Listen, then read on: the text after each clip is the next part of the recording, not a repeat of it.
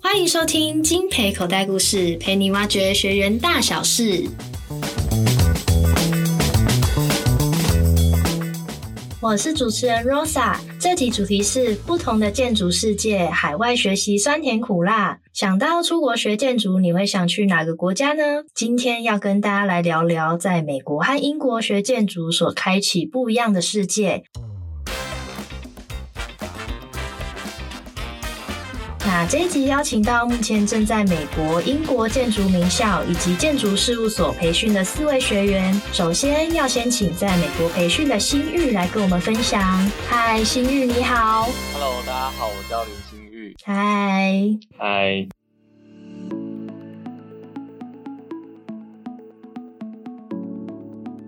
新玉当初是为什么会来报名金培啊？那金培有没有为你带来什么不一样的收获呢？最开始就是就有一个很简单的冲动或想法，就是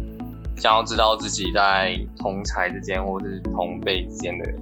一个位置在哪里。因为在做设计的时候，就是在学校里面的工作室的自己的一个位置角落里面做设计，通常也不太能理解别人或是别的学校、别的建筑系在做什么。所以就算是看大家的，比如说去期末拼图或者是毕业设计的拼图，大概也就是知道大家在设计思考的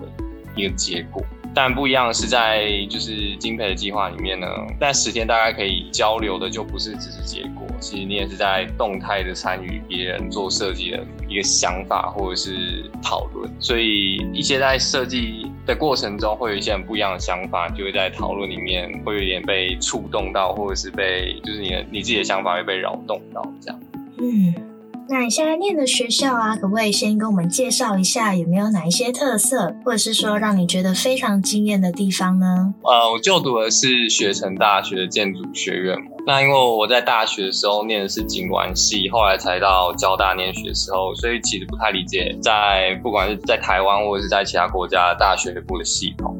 但在 Syracuse 的大学部，他们其实提供很多元的选课内容给大学部或者是研究所可以选课。那在大三、大四的时候，开始可以选自己喜欢的 elect，他们是称作 elective 课程，就是课程里面会有从策展的、建筑史的研究、建筑理论，甚至有一些家具设计的课程。所以你当然会有一些自己的 studio 的学分，或者是一些固定的学分必选修之外。每个学期大概还有十个左右的 electives 可以选择，依照每个人不同的兴趣啊或者志向啊来去选这些呃 elective 的课程。那当然还有很多选择以外，就是最重要的还是这个设计课。所以你就搭配着你的设计课，然后有另外一些可以支持你设计课的一些课。呃，我认为是在 Syracuse 里面最扎实的这种多元的选课内容。那另外一点就是，几乎每个礼拜都有非常丰富而且非常多元的演讲内容，不一定只是建筑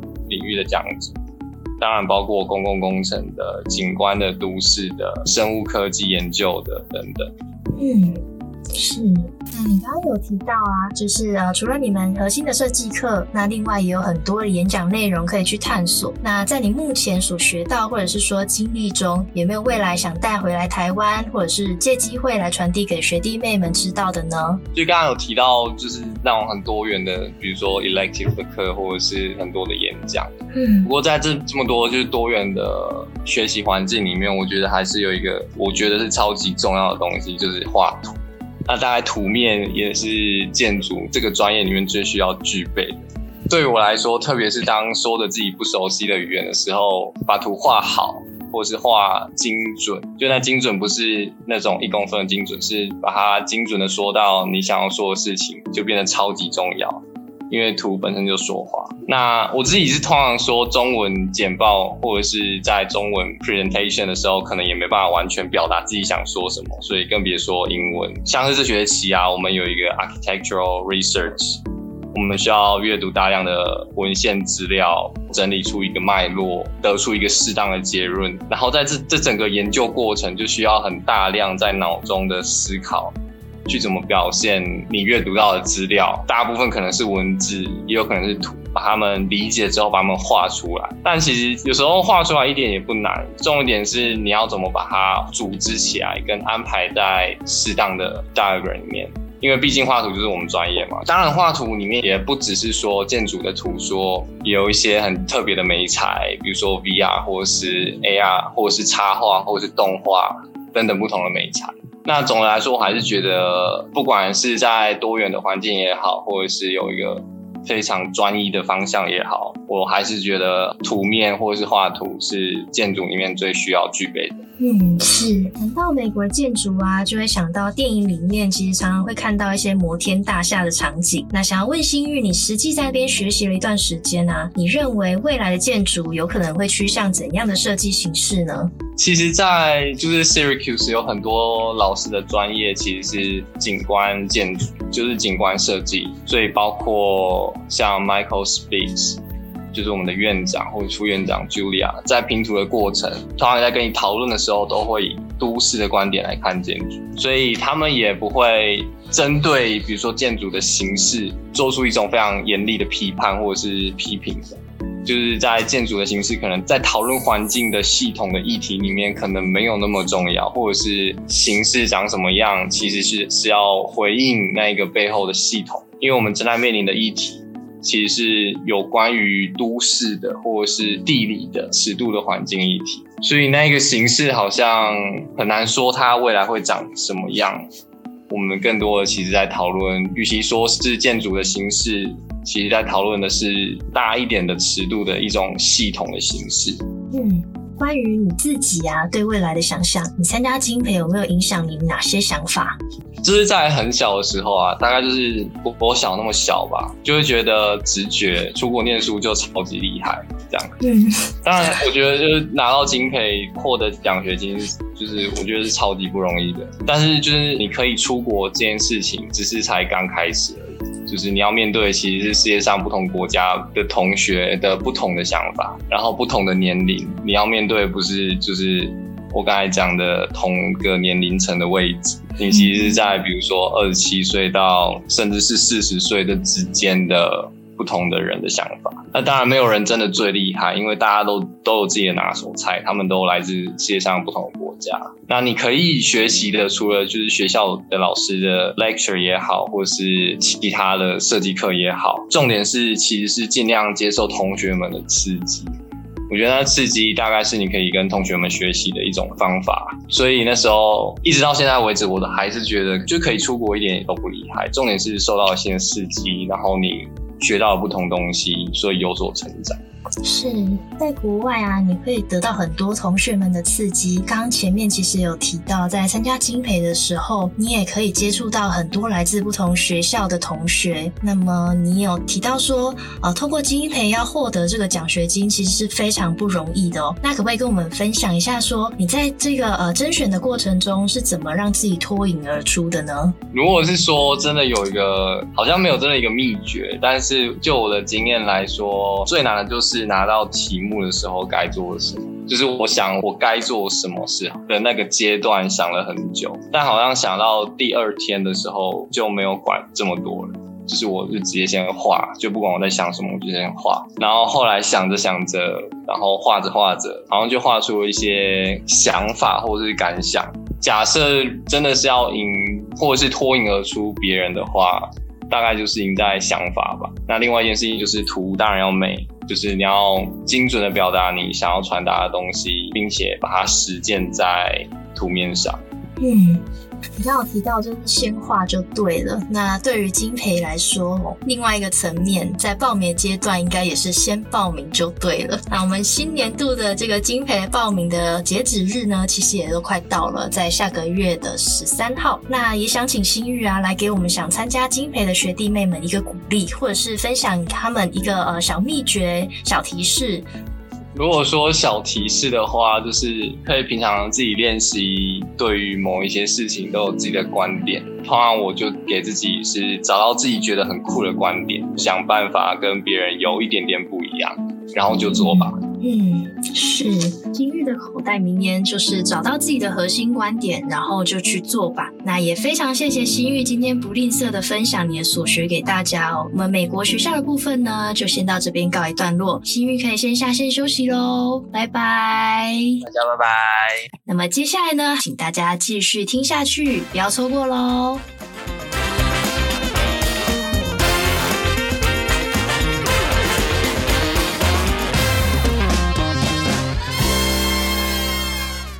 迎回来，金培口袋故事陪你挖掘学员大小事。马上来欢迎我们在线上的四位学员。首先是目前在美国培训的张红，嗨，张红好，嗨。还有在英国培训的三位学员赵俊、新田和新吴，你们好，Hello，嗨。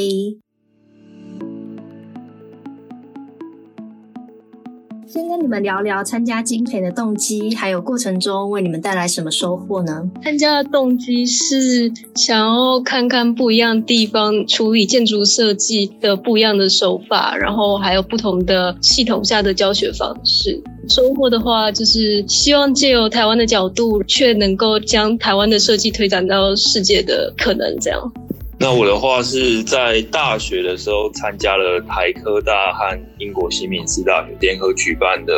海外暑期课程，开启了我往海外发展的动机。当初的想法很单纯，就是透过金培计划到欧美国家求学、工作，并体验不同的城市文化。那在研习营的时候，也很幸运的结识许多的共同目标伙伴，也算是意想不到的收获。我一开始得到金培的报名资讯的时候，其实是被他的研习营吸引的，因为觉得可以有做跟学校不太一样设计八体的机会，然后可以可以跟外师一起讨论，就觉得很难得。我觉得最意外的收获应该是在研习营中认识非常多很有趣又非常有才华的人，因为我们这一届的基地是根据组别去划分的，所以会跟组员有非常多相处跟一起基地调查的机会，会觉得那十天内就很像是瞬间拓展自己的视野，得到很多的刺激。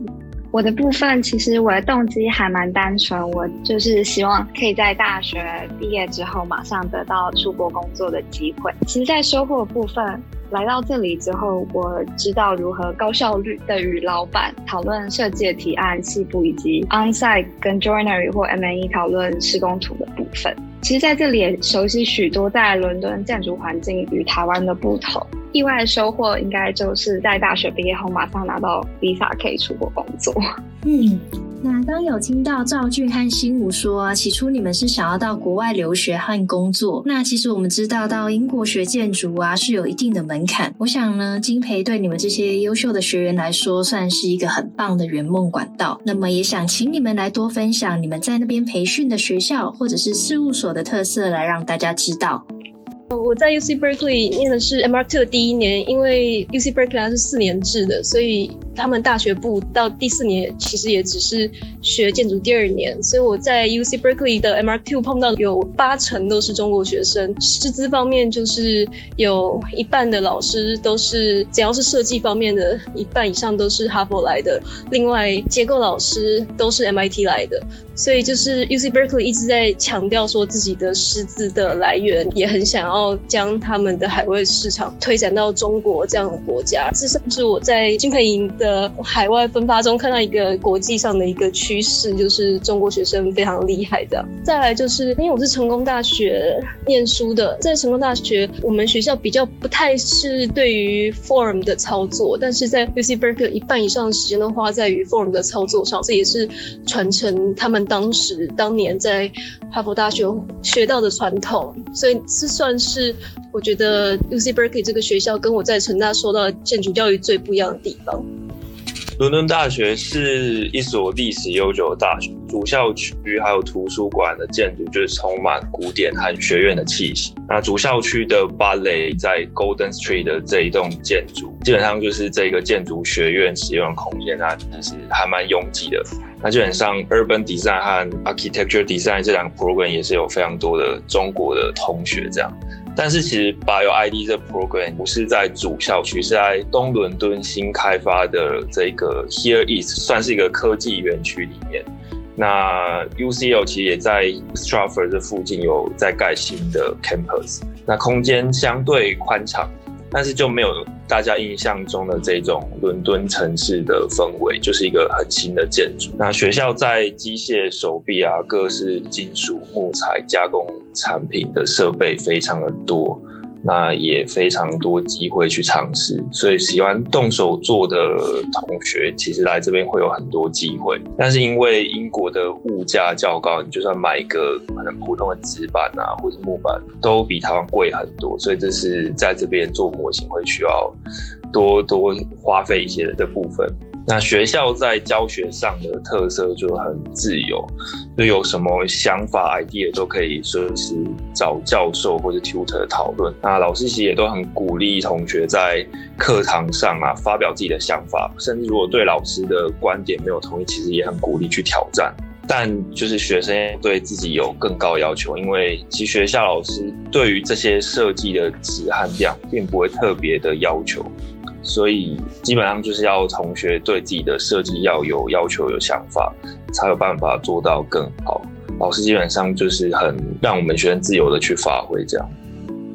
Crab 其实是一间我觉得色彩非常浓烈的事务所，老板很常带领我们所有的员工一起发想很疯狂的设计提案，并且踏实的去检讨与实践。那事务所本身的案子类型也很多元，从大尺度的 master plan 到住宅案，或者是比较小尺度的家具设计跟展览都有涵盖。其实我觉得在事务所待的这段时间，很珍贵的一件事情是能够在老板跟同事身上。看到做建筑的热情，我们很常一起讨论一个案子的可能性，像是前阵子就参与了 Recreate Ukraine 的战争重建计划。其实它只是一个概念的讨论，却让我感受到能运用专业去关心这个世界的可贵。也可能是因为老板本身有在 The Bartlett School of Architecture 任教，其实，在事务所实习的过程中，并不会让我有一种产学断裂的感觉。反而是能够见证在学校学习的设计发展，一一走向实践的过程。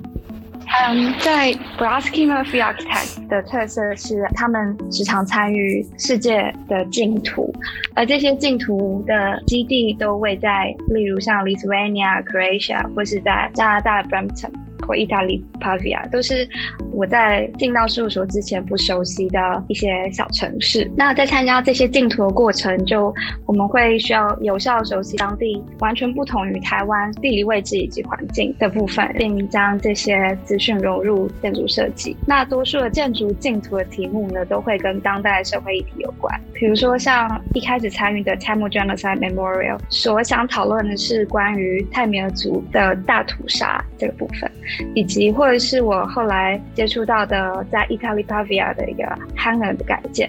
去试着尝试如何将已经被废弃或者遗忘的水上飞机的机场改成互动剧场。所以，其实，在我们事务所，我们本身很喜欢进行各式各样的旧建筑改建。目前在进行的案子也包括在伦敦 Cadogan Square 的 Victoria Housing Refurbishment。所以，其实设计规模不大，但其实。老板本身他们想讨论的东西很丰富。嗯，那你们在那边有没有学到什么之后想带回来台湾传递给学弟妹们知道的呢？对我来说，想要传递给台湾学校是这里很重视最后的 rendering 跟 production 的这件事情，而也因为他们重视最后的效果呈现，所以让他们的作品集能够更上一层楼。所以在台湾，我们要更重视于设计最初期的发展，但是对于学生以后在申请学校还有在申请工作来讲，大家看的其实是最后面的那个效果呈现。所以在这里，一个学习只做一个案子，至少三周的时间都是花在最后的 production 上面。所以这是我在这里念了三个设计课以后，发觉就是国外学校处理这设计课程的。整个课程规划上有非常不一样的处理方式。张宏讲到的 render 跟 production 这点，我在这边也有体会到，就是这边的学校确实会特别重视这个部分。那像我们前一周刚评完图，那我们的 program director Marcus 他就跟我们说。你们的每一个 render，每一张图都要当做是 final production，就是你要把它当做最后一张图来做，那才有办法把这个精致度做出来，那最后的 portfolio 才会是精彩的。那我们现在每个 term 的结束都会要求要把这个学期的东西都把它放到 portfolio。然后整理让学校老师去 review，说这个学期我们到底学到了哪些东西。那在 BioID 的课程中，其实研究方式和设计理念是我之前在大学对这个建筑学习的历程中不会去思考到的。虽然说这一个 program 是在芭蕾建筑学院底下，但其实它算是一个跨领域的课程。那有生物或化学背景的同学加入，让我们组建这种不同背景。不同专业的团队的这个机会。那简单来说，BioID 主要是在研究建筑材料还有有机物质或生物结合的可能性。在研究上特别重视材料在经过一段时间啊，像是在不同季节、不同的年月，经过这些风、光、雨等外在条件产生的变化。我们会使用动画软体胡迪尼模拟材料在不同参数条件下的变化情形，你会用 CFD 去模拟风和流体，那以此为依据去为设计找到最佳的提案。其实，在伦敦实习对我来说，关于不断学习跟成长这件事情，我觉得很值得跟大家分享。因为其实，在实习的过程中，我会面对很多环境跟身份的转变，从学生成为一位上班族，面对迥异的表达方式跟做事的习惯。我很常感到很困惑跟挫折，也因为对事物的不熟悉而很常犯错。像是前阵子要去业主家测绘，因为搞错车站而错过了火车，其实就是非常狼狈的在像是台湾信义区那样的 Bank 区的地方狂奔，但秉持着使命必达的想法，即便是在手机电池耗尽，挨家挨户的去寻找业主家，还是很努力的完成老板交办的任务，对我来说，那一天就很像是惊魂记一样。记得刚进事务所不久，其实有一位同事就跟我分享说，他研究所毕业时，教授跟他说的话。他说，做建筑其实就像是在跑一场马拉松。现在毕业的你，其实才完成前面的一百公尺，所以我们好像都可以多留一些给自己尝试跟犯错的空间。不得不说，在国外实习的每一天都很像是在冒险，而我也在这些大大小小的关卡中学习去面对自己的不足，尝试去应对未知的事物，踏实学习并享受成长过程。而我觉得这些经验都是很值得跟大家分享。其实我很同意新田所阐述的学生角色到上班族的一个非常有趣的转变过程。其实来到这里之后，会发现伦敦的工作环境跟台湾不同。其实从一个大学毕业的学生。要瞬间转换成到在伦敦工作的上班族，其实也是相对有一点挑战的。但是在这里发现一件事情是，英国的建筑环境对建筑师是友善的。在台湾，建筑师需要可能负责所有从设计到施工每个部分的责任，但在这里的话，其实建筑师上面还有一位叫 contractor 的角色。contractor 他是负责统筹所有，包括 M&E 还有 client 还有建筑师整个。Team 跟建筑案子内部责任关系的组织，所以其实建筑师在这部分可以很专注在做建筑设计，然后也可以尽可能的高密度与 client 讨论设计，并监督对图施工。嗯嗯，那就你们的所学或者是观察，你们有没有想过未来的建筑有可能会走向什么样的设计形式呢？在伯克莱，他很重视减碳节能这样的概念，所以很多课程都会冠上减碳的名称。像有一个大跨距结构设计的课。他就是有花了半学期在讲要怎么计算碳排放量，在材料中的碳含量，反映到所谓大跨距的材料怎么样能够用到最少，所以就是结合了现在的趋势跟结构的计算。另外这边的有一个学程是给五年制建筑系以后上的一年的课程，他的那边的设计课就是。主要在研究植物纤维如何做成一个建筑结构的一面墙，或是一个结构，或是一个包袱这样子的东西。所以我们会花两个学期在研究，就是这样子的纤维对于结构有贡献。在 seminar 这样的课程中也会有延伸讨论。所以总的来说，就是这边的建筑设计课很重视趋势。另外一个趋势就是机器人的趋势，就是这边会教说机器人手臂如何在建筑上有所贡献，它会有一些 coding 的这样子的课程，让建筑系的学生也能跟机械系的还有其他系所合作，让伯克莱其他的学门能够一起整合。那像刚刚张红提到，就是有研究到植物纤维，那其实 BioID 也是有一些同学在研究这个。那我们研究的材料也蛮多元的，包含 Mycelium 啊，或是一些 Bacteria，它有一些生物矿化功能的这个特质的。还有像是 Algae，它可以在建筑，如果能应用在建筑材料上面，它可以产生就光合作用。那它同时也有一些有发光的功能，那它有一些矿化的功能，所以。虽然说这些材料有机建材在可能在短期内它比较难达到商业化，但我想这个在永续领域会是一个很重要的课题。那另外一方面，我刚刚有提到说我们有学习胡丁尼这个软体，我一开始会觉得这个软体好像跟建筑差的蛮远的。那很多同学也都会这样想。不过我前几天有听说一个在 Foster 工作的学长，他也是 BioID 毕业的。那其实，在 Foster 里面，在设计的发展过程，他其实有用到胡静去做一些造型。那其实它是有机会透过胡丁做一些我们传统使用的建筑软体，去比较难去做出来的造型的发展。所以我讲这也是一个机会。其实透过这些数位科技的辅助，我们的设计是可以往另外一个层级去发展，不会再像以前只是被困在这个平面拟图上面，二 D 的这些图片上。我们是有办法往更未来性、更 dramatic 的这个造型去发展。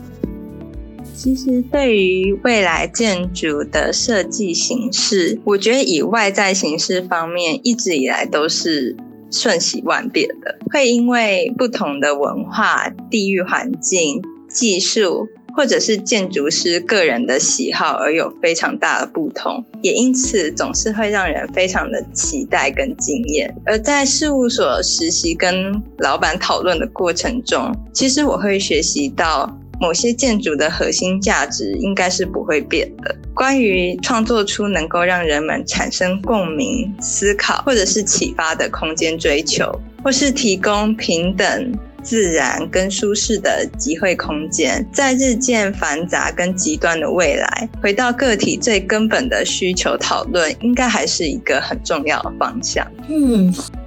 如果想要讨论未来建筑的背景环境在伦敦的话，我发现其实利用建筑谈论到与整个城市未来发展关系，在这里是很有机会的。在事务所工作的过程，会发现这个地方的每一样建筑设计，所有最初间的审核就是 planning，也就是在论建筑设计本身之前，建筑师或事务所必须要先做过所有与该基地设计区域相关的 historical planning survey，也就是说，在经济一座建筑被盖起来之前，它的过去与它未来十年到五十年后的发展，其实在伦敦是相对被重视的。所以我认为，或许在未来建筑尺度不会只局限在一个单元，而是开始会以整个结构，例如可能到 urban scale，或者甚至是以 urban planning 的模式进行高效率的发展与设计。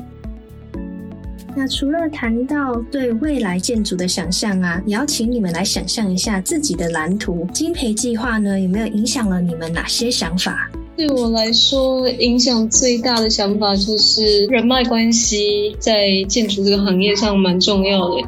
然后这个人脉也包括你所认识的教授的关系，也包括了你所在的学校。他们能够散播的距离，所以其实，在这一年中，可以很清楚了解到，乌克兰带给我的，可能是在未来在美国这这样子的地方，能够有更多的连接。很感谢金培计划，可以让我在这一年尽情的探索更多未知事物，然后也拓展视野啊，了解到建筑这个相关产业的不同的可能性。那在这个 program，我觉得最幸运的是可以认识非常多来自不同国家但一样是建筑背景的朋友。我会开始以更加多元的观点去思考建筑设计的方式。那其实也不局限于建筑设计，我也有兴趣或也会想尝试往可能动画或是多媒体领域去发展。其实是我觉得来参加这个计划是让我的视野更开阔，会更有勇气去想尝试更多的事情。我觉得参加金培计划，然后来到伦敦实习，对我来说是能够让自己再一次的意识到自己身处的环境跟周遭的人们，成为一个所谓的地球人嘛。因为刚开始有机会来看看这个世界的时候，会发现自己身处在一个非常多元却也异常复杂的环境。其实关于世代延续的宗教、政治跟种族的议题，当不同国家的朋友们聚在一起的时候，多少会谈论到，然后立场也会很不同。像我的室友，一位是穆斯林，另外一位则信奉印度教。所以我们很常在厨房里面讨论关于这两个宗教之间的矛盾。其实出来之后会发现，像这样子的议题，很常是无解的，有时候会让人蛮无能为力，但更多的时候会唤起一种关心跟讨论。而我觉得这其实是在建筑之外，出国学习会学到很大的部分。就像是我很喜欢的一部电影《E Play Love》里面的台词所说的一样：“Hope one day we。” We'll all have the capacity to love the whole world。我觉得金培给了我机会离开台湾到伦敦工作。这部分我非常感谢。其实来到这里之后，会发现在这边的历史底蕴与建筑的关系非常的深厚。其实，在伦敦到欧洲旅游也非常的方便，也就是其实来到这里就像到了一个交通节点，其实很方便可以到欧洲各地四处旅游，可以看到视野可以更广阔，以及也可以拓展更多的人脉。嗯可以出国增进视野啊，其实也是很难得的机会。尤其呢，像你们这样能够争取到公费留学，然后到欧美的大城市培训，我想也是很多同学们的梦想。那你们觉得自己在甄选最后能够成功来获选，是有什么样的关键因素呢？可不可以分享给大家来知道一下？那张红先来跟我们分享一下。我认为脱颖而出的关键在于展现自己的个人特质。那些很商业的效果图，还有多的分析图，在这样的比赛其实没有那么吃香，因为让人家看过就会忘记。所以我认为要有让评审看过一次你的图面，就能够记住你这个案子的特色。那我会建议就是，其实就是尽自己最大的努力，